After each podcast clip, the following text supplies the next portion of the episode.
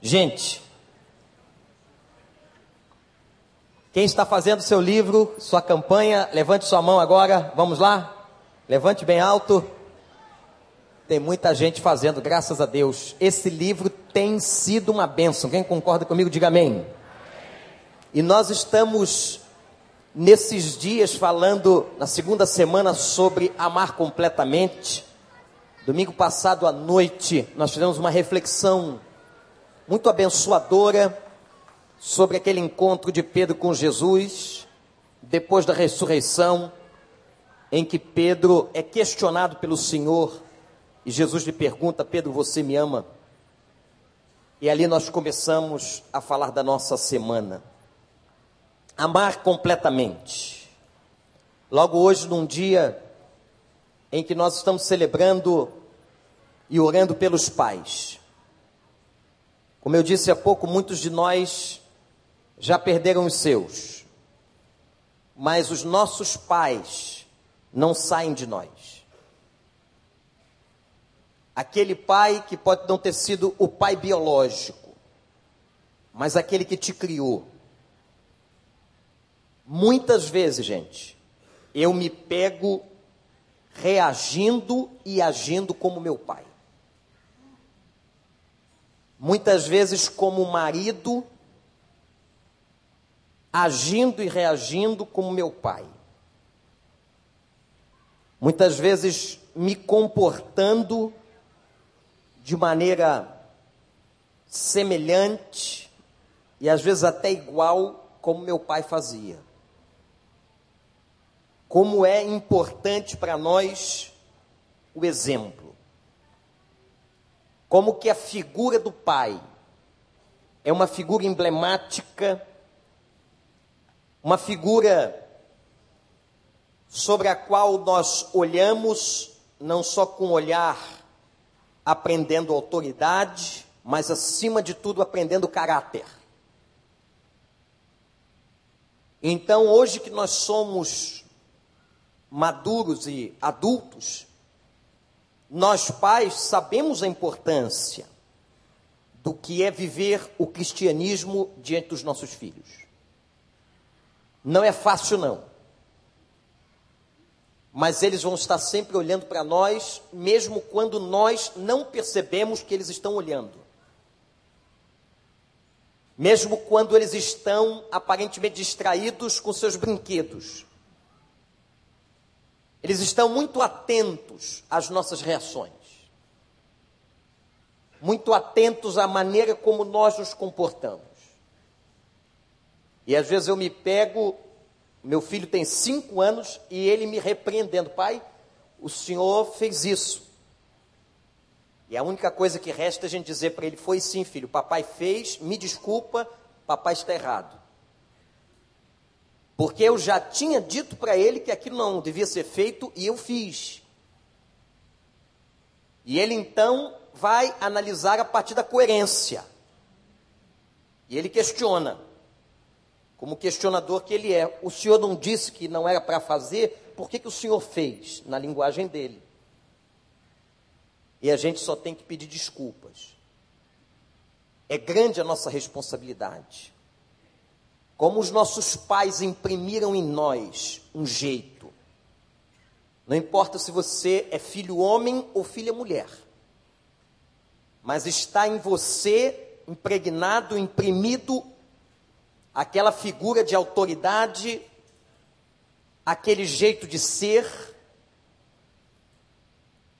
E muitas vezes nós carregamos para o resto da nossa vida deficiências e até aspectos que depois de crescidos nós dizemos assim: meu pai não tinha isso, meu pai não teve.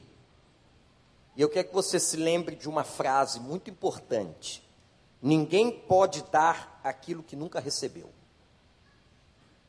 Às vezes o seu pai falhou com você, sim, mas porque ele não tinha aquilo que ele precisava entregar a você. Isso é muito sério. E nesse tempo, gente, que nós estamos falando sobre amar completamente, na imagem de como você viveria se tivesse apenas mais 30 dias de vida. Deus trouxe ao meu coração, baseado nesta semana de reflexões, um versículo que está em Mateus capítulo 7. Esse é um dos versículos mais incômodos da Bíblia. Um dos versículos que mais deixa a gente constrangido.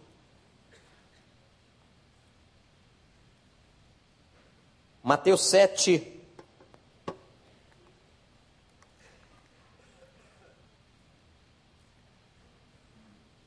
versículo de número 12. Eu estou com a Bíblia na versão da NVI, que é a que nós mais usamos aqui. Pode ser que na sua esteja um pouquinho diferente. Não esqueça uma coisa importante. Desde o capítulo 5, nós estamos no chamado Sermão do Monte. Jesus pegou seus discípulos, alguns acreditam que eles estavam só entre eles, outros comentaristas acreditam que estava ali com aqueles discípulos uma grande multidão. E ele faz a maior pregação de todo o Novo Testamento. Atenção. A pregação mais profunda e extensa que Jesus fez está registrada nos capítulos 5, 6 e 7 do Evangelho de Mateus, o chamado Sermão da Montanha. E o versículo 12 do capítulo 7 está dentro de um contexto onde Jesus está ensinando sobre persistência na oração. E ele está falando sobre o Pai. E no versículo 11 diz assim: Se vocês que são maus, e ele fala da natureza humana, vocês que têm uma natureza caída, vocês que têm fraquezas, se vocês que são maus, conseguem dar boas coisas aos filhos, quanto mais o nosso Pai Celestial. E aí ele termina esta reflexão sobre a oração. E fazendo esta análise comparativa com o Pai, ele termina trazendo um dos versículos mais incômodos da Bíblia, que diz assim: Assim em tudo façam aos outros o que vocês querem que eles lhes façam. Façam aos outros aquilo que vocês querem que essas pessoas façam a vocês. Olha para mim.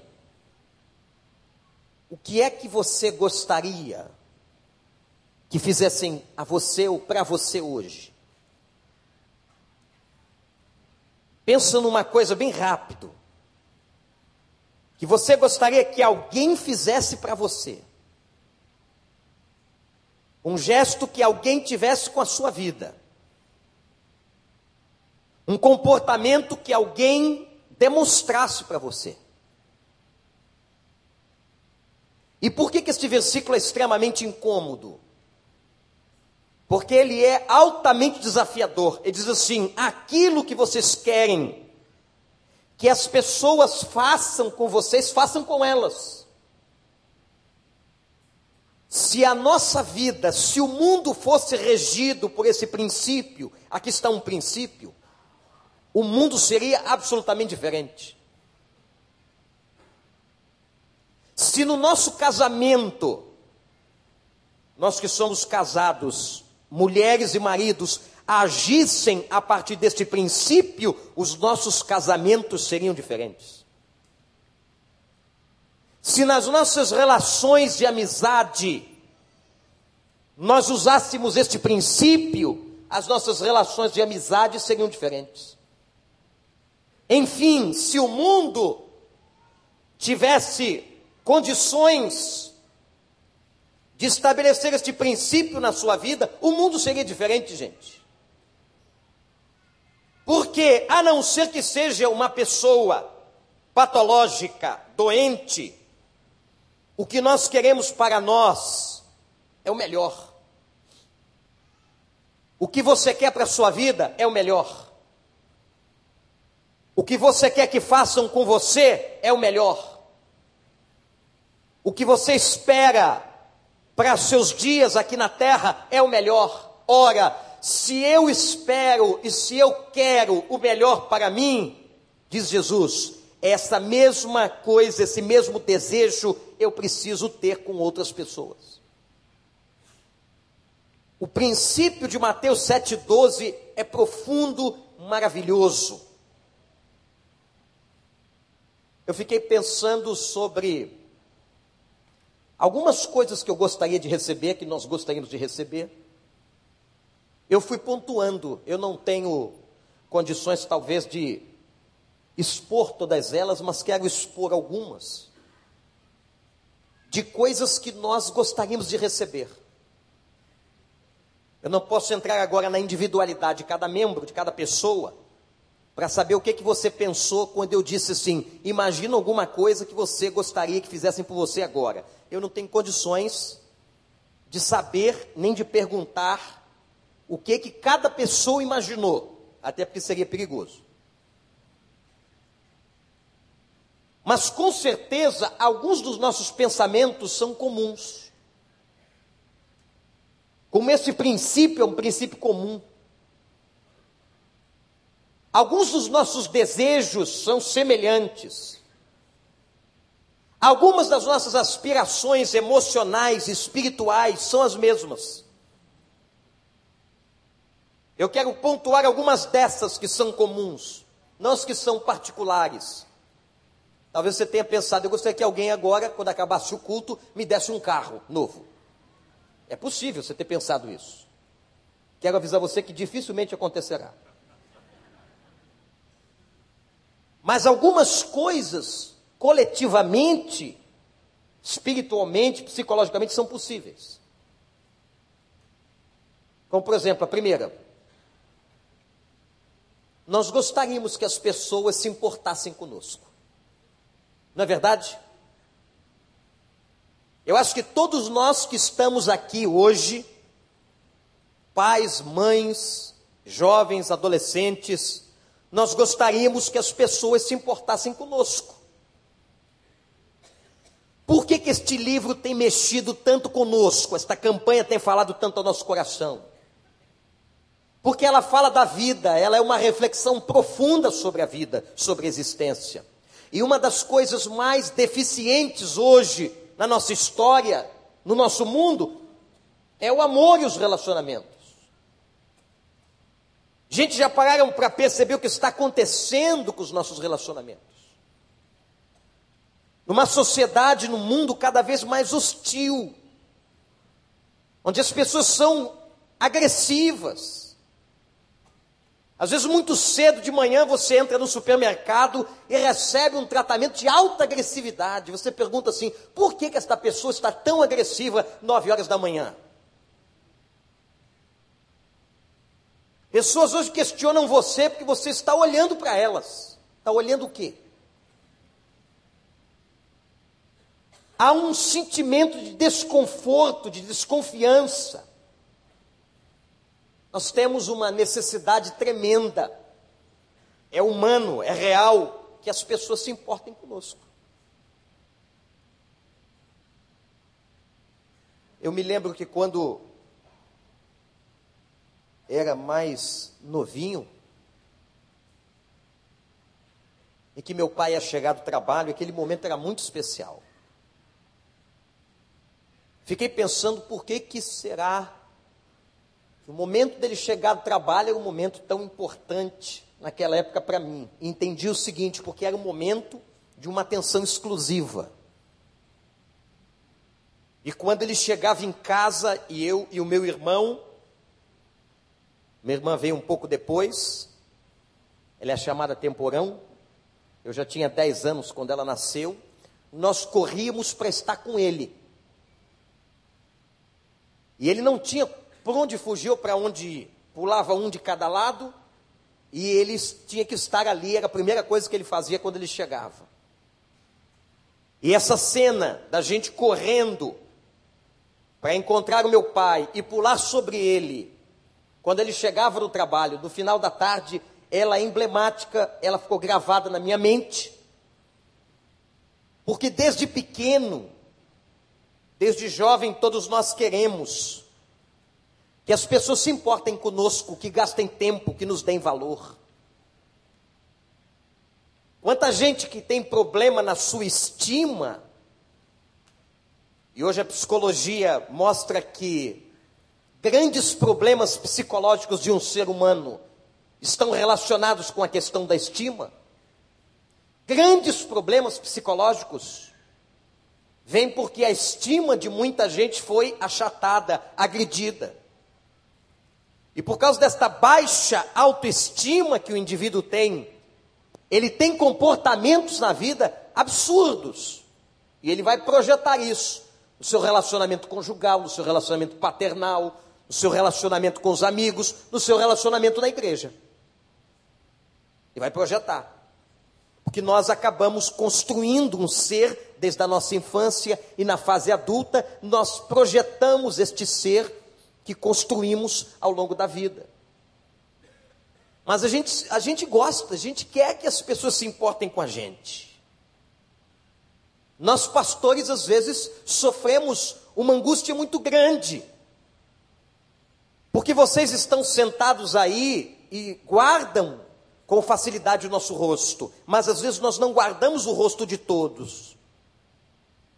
E uma pessoa, às vezes nova na igreja, chega e te encontra no mercado, te encontra na rua.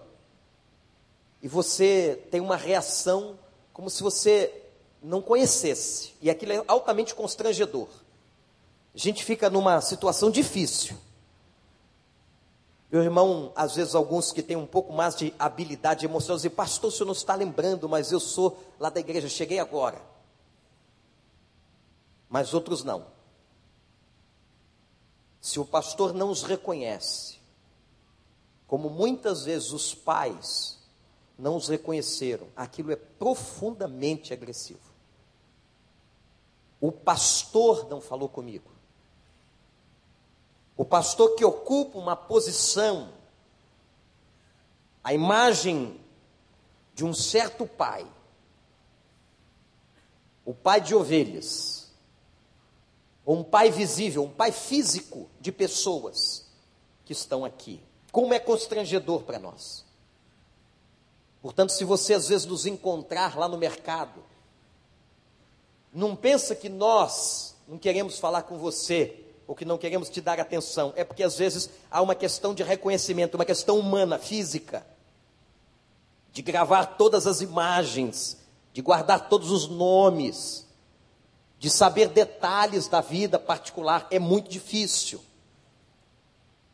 Mas todos nós gostamos que alguém se importe com a gente, que alguém invista em nós. Você sabe qual é a maior evidência de amor, segundo o nosso autor? Uma das mais maravilhosas evidências de que alguém ama o outro é quando essa pessoa investe o tempo. Quando você gasta ou investe o seu tempo com alguém, quando você senta para um encontro, quando você cancela alguma coisa na sua agenda por causa do outro, quando você muda o rumo daquilo que você ia fazer para que você gaste momentos com a vida do outro, isto é extremamente importante. Como nós gostamos disso, como nós gostamos de uma surpresa. Como nós gostamos de alguém que demonstra que está se importando com a gente, que investe em nós, que investe na nossa estima. E agora, vem a grande questão do princípio de Jesus, e ele diz assim: se vocês gostam disso, se vocês querem que façam isso com vocês, então façam isso com as pessoas. Ele inverte o jogo, ele muda, ele cria uma postura ética, ele cria um comportamento, ele cria uma imagem, ele cria um movimento. Jesus dá uma instrução acadêmica, prática, linda. Se vocês querem que façam isso com vocês, façam isso com as pessoas. Se vocês querem que as pessoas invistam tempo em vocês, invistam nas pessoas. Se vocês querem que alguém se importe com vocês, se importem com as pessoas. Gente como nós, somos centrados em nós. Quantas vezes nós não temos ligado absolutamente para que o, aquilo que o outro está vivendo, o que o outro está passando, estamos centrados apenas nas nossas crises, nas nossas casas, nas nossas particularidades. Por isso que Jesus nos ensina a oração de intercessão. Sabe o que a oração intercessória faz? Ela tira você do núcleo principal da vida, o seu eu. Aprender a orar pelo outro aprender a interceder pelo outro, aprender a se importar com o outro, que quando você vai orar por alguém, é bom que você saiba por que você está orando, qual é a razão, qual é o motivo. Você está investindo o coração, investindo a atenção. Se vocês querem então que alguém se importe com vocês, se importam com as pessoas. Se importem com seus filhos, se importem com a sua casa, se importem com seus irmãos na igreja, se importem com aquelas pessoas do trabalho. Interessante que aqui ele nos está dizendo que esse comportamento tem que ser direcionado apenas a outros crentes, não em absoluto. Isso é um princípio da vida e para a vida. Não importa qual seja a confissão religiosa do outro, não importa se ele se converteu ou não, o fato é que há um conselho prático de Jesus. Se nós queremos que se importem com a gente, nós devemos nos importar com as pessoas. Aqui está de novo o princípio da plantação. Aquilo que o homem semear, aquilo que ele planta, ele colherá. Às vezes você não colhe atenção, você não colhe respeito, você não colhe alguém cuidando de você, porque você não faz isso pelos outros. Vocês podem ter certeza e observar, irmãos, minhas irmãs, que quando uma pessoa é amável, aquela pessoa que investe tempo, aquela pessoa que dá sempre atenção do seu dia a outro, está sempre ali preocupada com o outro, pode observar que esta pessoa está sempre cercada, ela não está só. Ela tem sempre alguém que está ligando para ela, ou está na casa dela, ou está na igreja perguntando, por quê? Porque ela planta isso. Esse princípio é espiritual. Aquilo que o homem semear, ele vai colher. Se eu estou diante de Deus e com honestidade plantando, não planto para receber, mas consequentemente receberei. Não planto intencionalmente para receber, mas vou receber pela graça, pela misericórdia.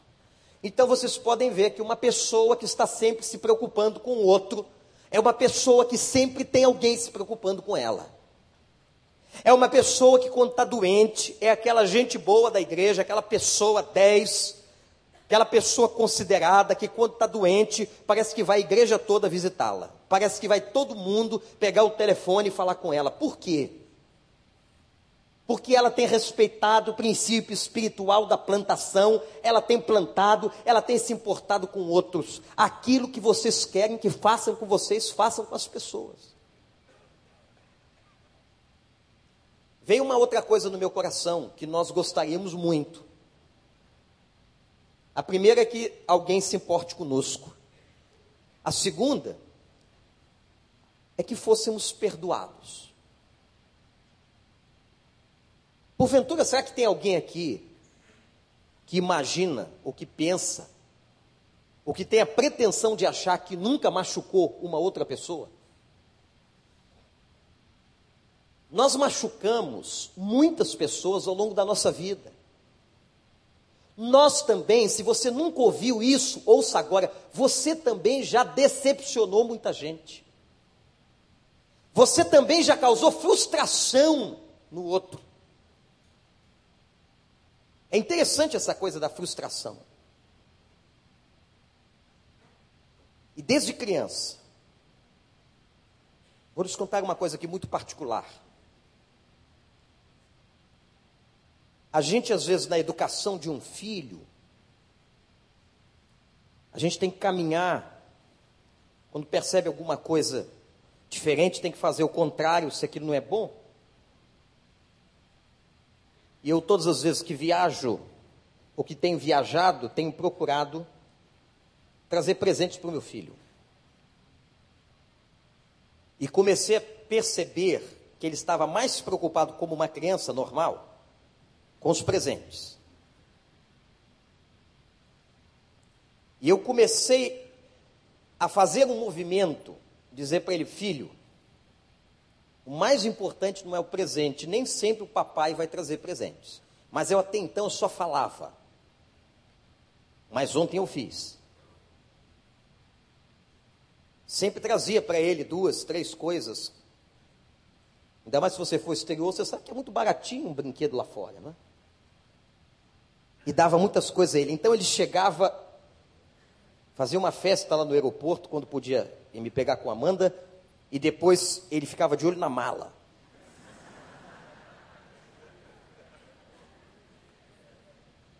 Se eu não tivesse minha estima tratada, eu entraria em crise, ia para o meu psicólogo, diria, está vendo meu filho, olha mais para a mala do que para mim. E ele fica ali, e ele já sabe onde eu abro a mala um lugar perto da área, onde já vou separando as roupas que têm que ser lavadas ou não. E ele, pai, vamos levar a bala. Eu falei, por quê? Eu acho que eu vou abrir a mala só de noite. Ele, não, pai. Vamos abrir logo agora para o senhor arrumar tudo. Ele sabe exatamente a rotina. Mas ontem eu estava preparando uma para ele. Ele disse: Papai falou para você, você tem que entender que nem sempre a gente recebe presente. E ele estava fazendo isso com todos os parentes e amigos da terra. Se visse a tia chegando, a avó, a avó é um problema grave, não é? Vó é para isso mesmo, é para estragar tudo aquilo que o pai e que a mãe tentam fazer. Mas coração de vó, quando nós que estamos dizendo isso chegarmos a ser avós, vamos nos vingar e fazer a mesma coisa. Então não culpem os avós. E ele estava fazendo isso com todo mundo. E ontem, a única coisa que eu trouxe para ele foi um copo que tinha uma letra G. Um copo. E ele foi, foi tirando as coisas, foi tirando ele. Gente, eu tinha que filmar a cara de decepção dele. Falei, meu Deus, quando chegar no fundo da mala ele vê aquele copo. O que, que vai acontecer? Aí eu disse a ele, filho, o pai trouxe uma coisa linda para você. E era um copo que tinha umas bolas verdes e vermelhas, parecia a camisa do Fluminense na época de carnaval. Era um negócio diferente. E aquele G bem grande. Quando eu peguei o copo e dei para ele, irmãos, eu nunca vi a cara do Gabriel com tanta decepção. Ele olhou para o copo e ficou. E eu dizendo para ele, filho, é lindo. E ele, sei que estivesse tendo alguma coisa. Eu falei, filho, você está bem? Sabe o que ele disse para mim, irmãos? Pai, só isso. Eu falei, filho, esse copo, ele fecha em cima, você pode tomar isso deitado. Pai, isso faz muito pouco, esse copo faz muito pouco. A frustração dele era tão nítida. Quantas vezes nós não sabemos lidar com as frustrações que a vida nos apresenta. Eu disse a ele, filho, às vezes nós vamos nos frustrar. As pessoas não vão dar para a gente aquilo que a gente espera que elas deem. A gente tem que aprender a se defender. Claro que com cinco anos ele virou as costas e foi ver o Bob Esponja. Mas a gente tem que começar a dizer alguma coisa. E algumas pessoas, por causa das suas estruturas, internas, pessoais e familiares, geram nelas um movimento desse, uma frustração, uma mágoa, uma marca muito grande. Podia ser com um copo, mas podia ser de outra forma. Você esperava um abraço. E seu pai não deu. Você esperava atenção. E aí vem a dívida. O que, que é a dívida? É a mágoa, é o ressentimento, é a amargura. É aquela coisa que você não diz, mas é aquela frustração que ficou. Claro que com ele foi uma coisa simples, era um copo, que daqui a pouco ele esqueceu. Mas podia ter sido uma coisa importante. Isso fica em nós. E muitas frustrações de dentro de casa nós não falamos, mas elas aconteceram, elas acontecem e nós não mencionamos ao outro. Nós não dizemos ao outro, eu esperava de você alguma coisa, eu esperava um carinho, eu esperava um abraço, eu esperava um movimento, e nós não tivemos esse movimento. E essa mágoa gera uma ferida, precisa ser perdoada. Como nós gostaríamos de receber perdão quando a gente magoa alguém, quando a gente fere uma pessoa, mas aí volta de novo o versículo, eu disse que é um versículo extremamente incômodo, e diz assim para você: se você então gosta e quer receber perdão, perdoe as pessoas. Aliás, essa ideia está inclusive embutida na oração do Pai Nosso, quando Jesus disse e ensinou no capítulo 6 de Mateus: Perdoa, Senhor, as nossas dívidas, Pai, perdoa as nossas dívidas, assim como nós perdoamos aqueles que nos devem. Há de novo a ideia da plantação aqui, de uma maneira linda. Nós queremos que as pessoas nos perdoem. Aqueles que nós magoamos, que nós frustramos, aqueles que nós decepcionamos. Ah, como eu quero que essas pessoas me perdoem. Ora, mas se você quer que elas te perdoem, aprendam a perdoar as pessoas, aprenda a perdoar a essas pessoas, como Deus já um dia perdoou nossas dívidas. Nós queremos receber perdão de Deus, queremos receber perdão das pessoas, não é verdade, gente? O salmista diz assim: Bem-aventurado aquele cujo pecado é perdoado e cuja transgressão foi coberta. Bem-aventurado, feliz a pessoa Feliz aquele que foi perdoado. Feliz é aquele que tem sido perdoado. Porque o perdão e o receber perdão traz alegria. Então, se você recebeu perdão de Deus, teve pecados perdoados, se você um dia foi perdoado por alguém, teve esta sensação de alguém dizendo a você: Eu te perdoo, aprenda a perdoar o outro. Perdoe quem te traiu. É muito difícil, não é? Perdoe quem te feriu. Perdoe quem decepcionou você. Aí você diz assim: Mas, pastor, eu tenho todos os motivos do mundo para não perdoar, porque eu estou certo. Eu sei. Eu sei que você está certo muitas vezes. Que a sua postura foi correta, que você não foi o autor da ferida. E eu, pastor, que eu ainda eu que tenho que pedir o perdão, ou eu que tenho que perdoar? É. E vou dizer uma coisa aqui mais grave, biblicamente. Perdoar não é uma sugestão de Jesus. Perdoar é uma ordem. Por isso que amar e perdoar não é uma questão de sentimento, é uma questão decisiva. Eu decido perdoar. Perdoar também não é esquecer. Deus não dá amnésia a quem perdoa. Não, você continuará se lembrando do que o outro fez. Mas perdoar não é mais ficar afetado por aquilo que te fizeram. Perdoar é quando aquilo que foi feito já não incomoda mais. E pessoal, se nós entendêssemos os efeitos psicológicos e físicos da ausência do perdão, se nós entendêssemos as doenças que a falta de perdão traz,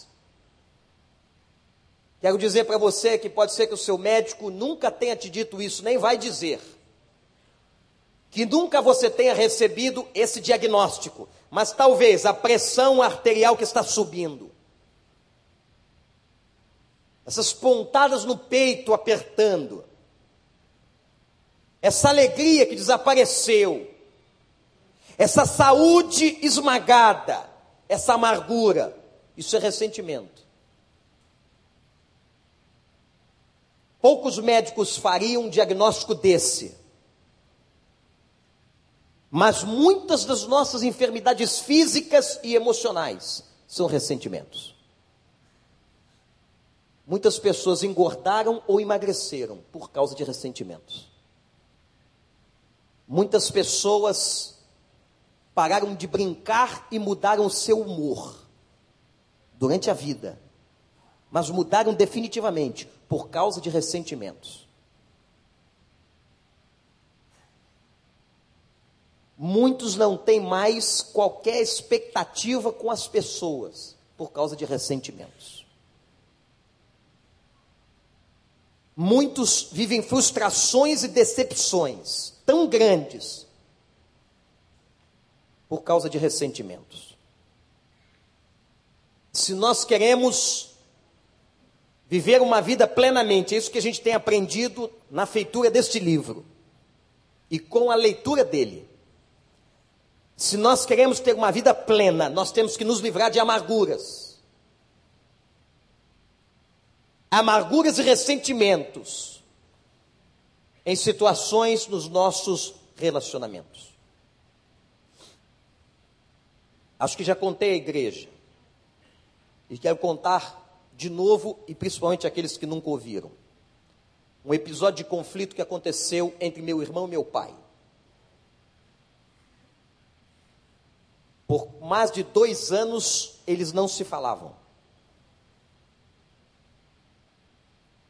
Havia ressentimento no coração, a culpa daquela questão havia sido do meu irmão. Meu pai tinha tido iniciativas que não foram correspondidas. Chegou um momento que eu disse assim: só oração, que tem coisa que é só orando, né? Não é no tapa, não é no grito. Às vezes a gente quer levar no grito, não adianta. Não adianta sacudir a pessoa, tem que ser sacudida pelo Espírito de Deus. E foi bem no período final da vida do meu pai, ele se interna o Pedro Ernesto vai para a unidade coronariana e depois é transferido para o Hospital Laranjeiras. Eu me lembro que num domingo nós estávamos todos, eu, minha mãe, minha irmã, algumas, alguns amigos, tinham irmãos aqui da igreja. E na hora que eu estava saindo, meu pai me chama e diz assim: está faltando um. Eu sabia de quem ele estava falando. Irmãos, os médicos já haviam diagnosticado e dito que o caso do meu pai era tão grave, complicado, que ele não tinha resistência para um transplante de coração e o coração estava parando. Eu sabia que era uma questão de horas. E naquele dia o Espírito de Deus me fez de Natã. E eu perguntei ao meu irmão: Você vai deixar o papai morrer?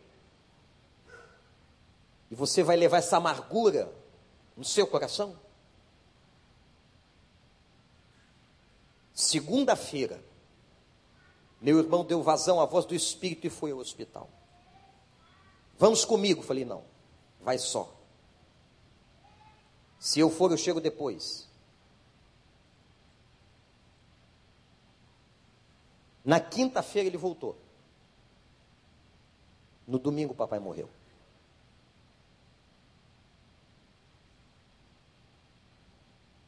Eu disse a ele: já pensou? Se você não tivesse ido ao hospital. Uma vez eu li certa vez um livro que a maior crise de Caim foi que não podia pedir perdão a Abel pelo que fez. Abel estava morto. Gente, quanta amargura às vezes no coração. Sabem o que nos impede de chegarmos ao outro e de resolvermos o problema? É a nossa arrogância, o nosso orgulho. O orgulho e a certeza de que nós estamos certos. Isso é humano, mas não é de Deus. Isto é humano, mas não pertence a Deus. Não interessa quem está certo. Se você ofendeu, vai ao outro. Se você foi ofendido, do mesmo jeito, vai ao outro. Se cada um tomasse essa iniciativa, nos encontraríamos no meio do caminho. O outro está vindo e eu estou indo. Se ofendeu, vai ao outro. Se foi ofendido, vai ao outro. Se o outro agir do mesmo jeito, nós nos encontraremos no meio do caminho como foi Jacó e Esaú. E no encontro de Jacó e Esaú, exalou graça, perdão. Por quê? Porque os dois cumpriram a mesma coisa. Um foi ao encontro do outro. Aquilo que vocês querem que façam com vocês, façam com as pessoas. Esse versículo é extremamente forte. Este princípio é maravilhoso. Ele consertaria muita coisa na vida da gente. Talvez tenhamos que fazer uma lista hoje de tarde, como o autor sugere, e colocar o nome daquelas pessoas que a gente precisa perdoar. Eu gostaria muito de ser e de receber atenção, então dê para o outro. Eu gostaria muito, pastor, de receber perdão, porque eu já magoei outras pessoas, então perdoe. Eu gostaria muito que alguém me desse a mão. Dê a mão ao outro.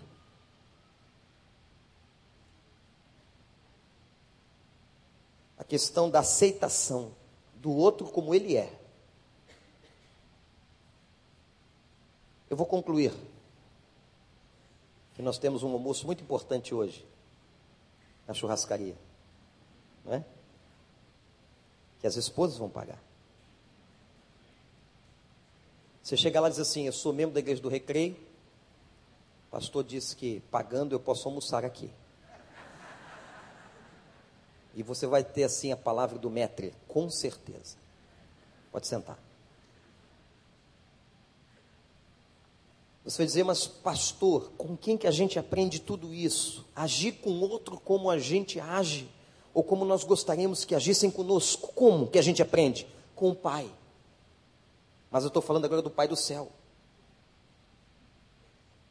O nosso modelo. Eu vou contar uma história para vocês. Não sei se você trouxe o livro para a igreja, tem alguns que vieram hoje às oito. Mas essa história que está aqui, não vou contar não, eu vou ler. É pequenininha. Impactou muito meu coração. Por quê? Porque a gente precisa aprender com o Pai. A gente precisa aprender a agir como ele agiu.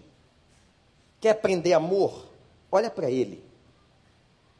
Quer aprender a perdoar? Olha para ele. Porque amor é doação. E o nosso grande problema hoje é que nós não queremos nos doar a ninguém e não queremos doar nada a ninguém. Vivemos num mundo capitalista extremamente egoísta, centrados em nós.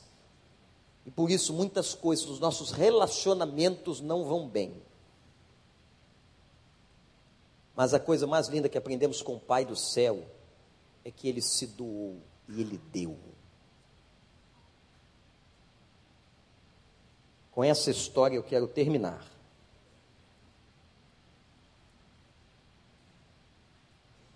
O sacrifício de Deus me faz lembrar a história de um homem que operava uma ponte levadiça sobre uma baía numa pequena cidade litorânea. Todo dia, o homem caminhava até a cabine ao lado da ponte, onde controlava uma alavanca. Ao puxar a alavanca, a ponte com seus trilhos se erguia.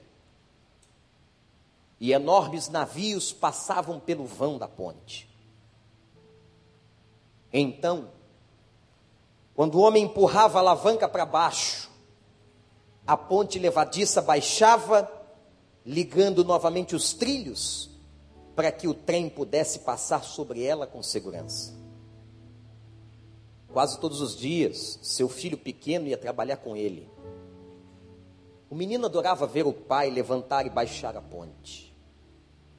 Certo dia, quando estavam juntos, o pai recebeu um aviso via rádio informando que um trem não programado estava a caminho e que ele precisava baixar a ponte. Ele olhou pela janela enquanto segurava a alavanca e viu que o seu filho pequeno estava lá fora, brincando nos trilhos e nas engrenagens da ponte levadiça perto da praia. Ele gritou: Filho, filho. Mas seu filho não pôde ouvi-lo por causa de toda a emoção e do barulho. O homem saiu correndo da cabine de controle na direção do filho para tentar pegá-lo e puxá-lo para um lugar mais seguro, fora dos trilhos.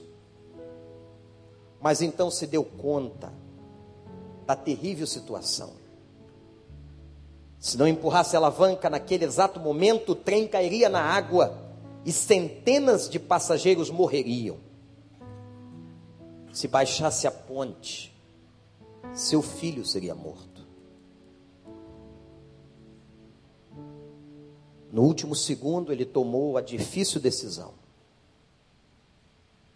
Ele correu de volta à cabine e empurrou a alavanca. Caiu de joelhos em agonia, enquanto seu filho foi esmagado até a morte. Com lágrimas, o homem olhou para fora e viu o trem seguindo em segurança pela ponte.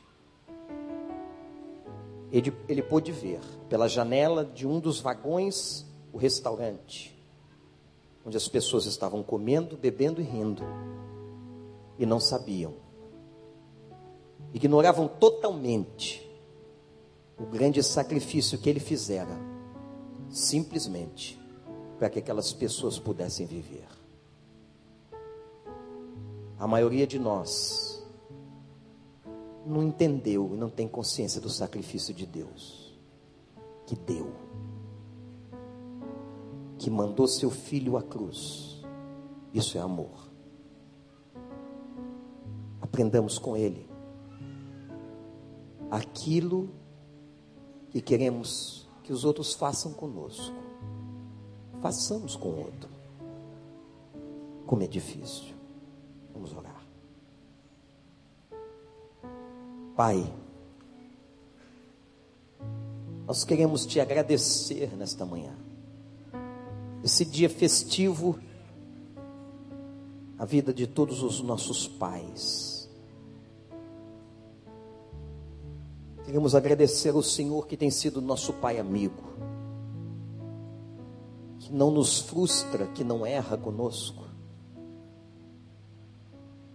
Queremos pedir ao Senhor que o Senhor continue nos ensinando, apesar das nossas teimosias. Que o Senhor continue dando graça, Pai. Que o Senhor nos ajude a que façamos com as pessoas aquilo que gostaríamos que fizessem conosco. Pai, como nós gostaríamos que as pessoas se importassem. Ó Deus, nos ensina a nos importarmos com o outro. Como nós gostaríamos, ó Deus, que nos perdoassem as ofensas, nos ensina a perdoar. Tira de nós a amargura, Senhor, o ressentimento. Ajuda-nos. Que possamos aprender com o Senhor que deu. Pela nossa felicidade e salvação, deu o seu próprio filho na cruz.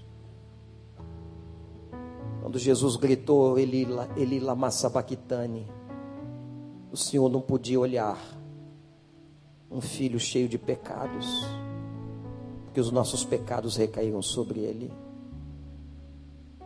Mas o Senhor, com amor, ressuscitou e deu vida por nós. Louvado seja o teu nome, Pai. Que essa lição de olharmos para o Pai do céu e aprendemos a amar completamente esteja no nosso coração hoje, em nome de Jesus. Amém.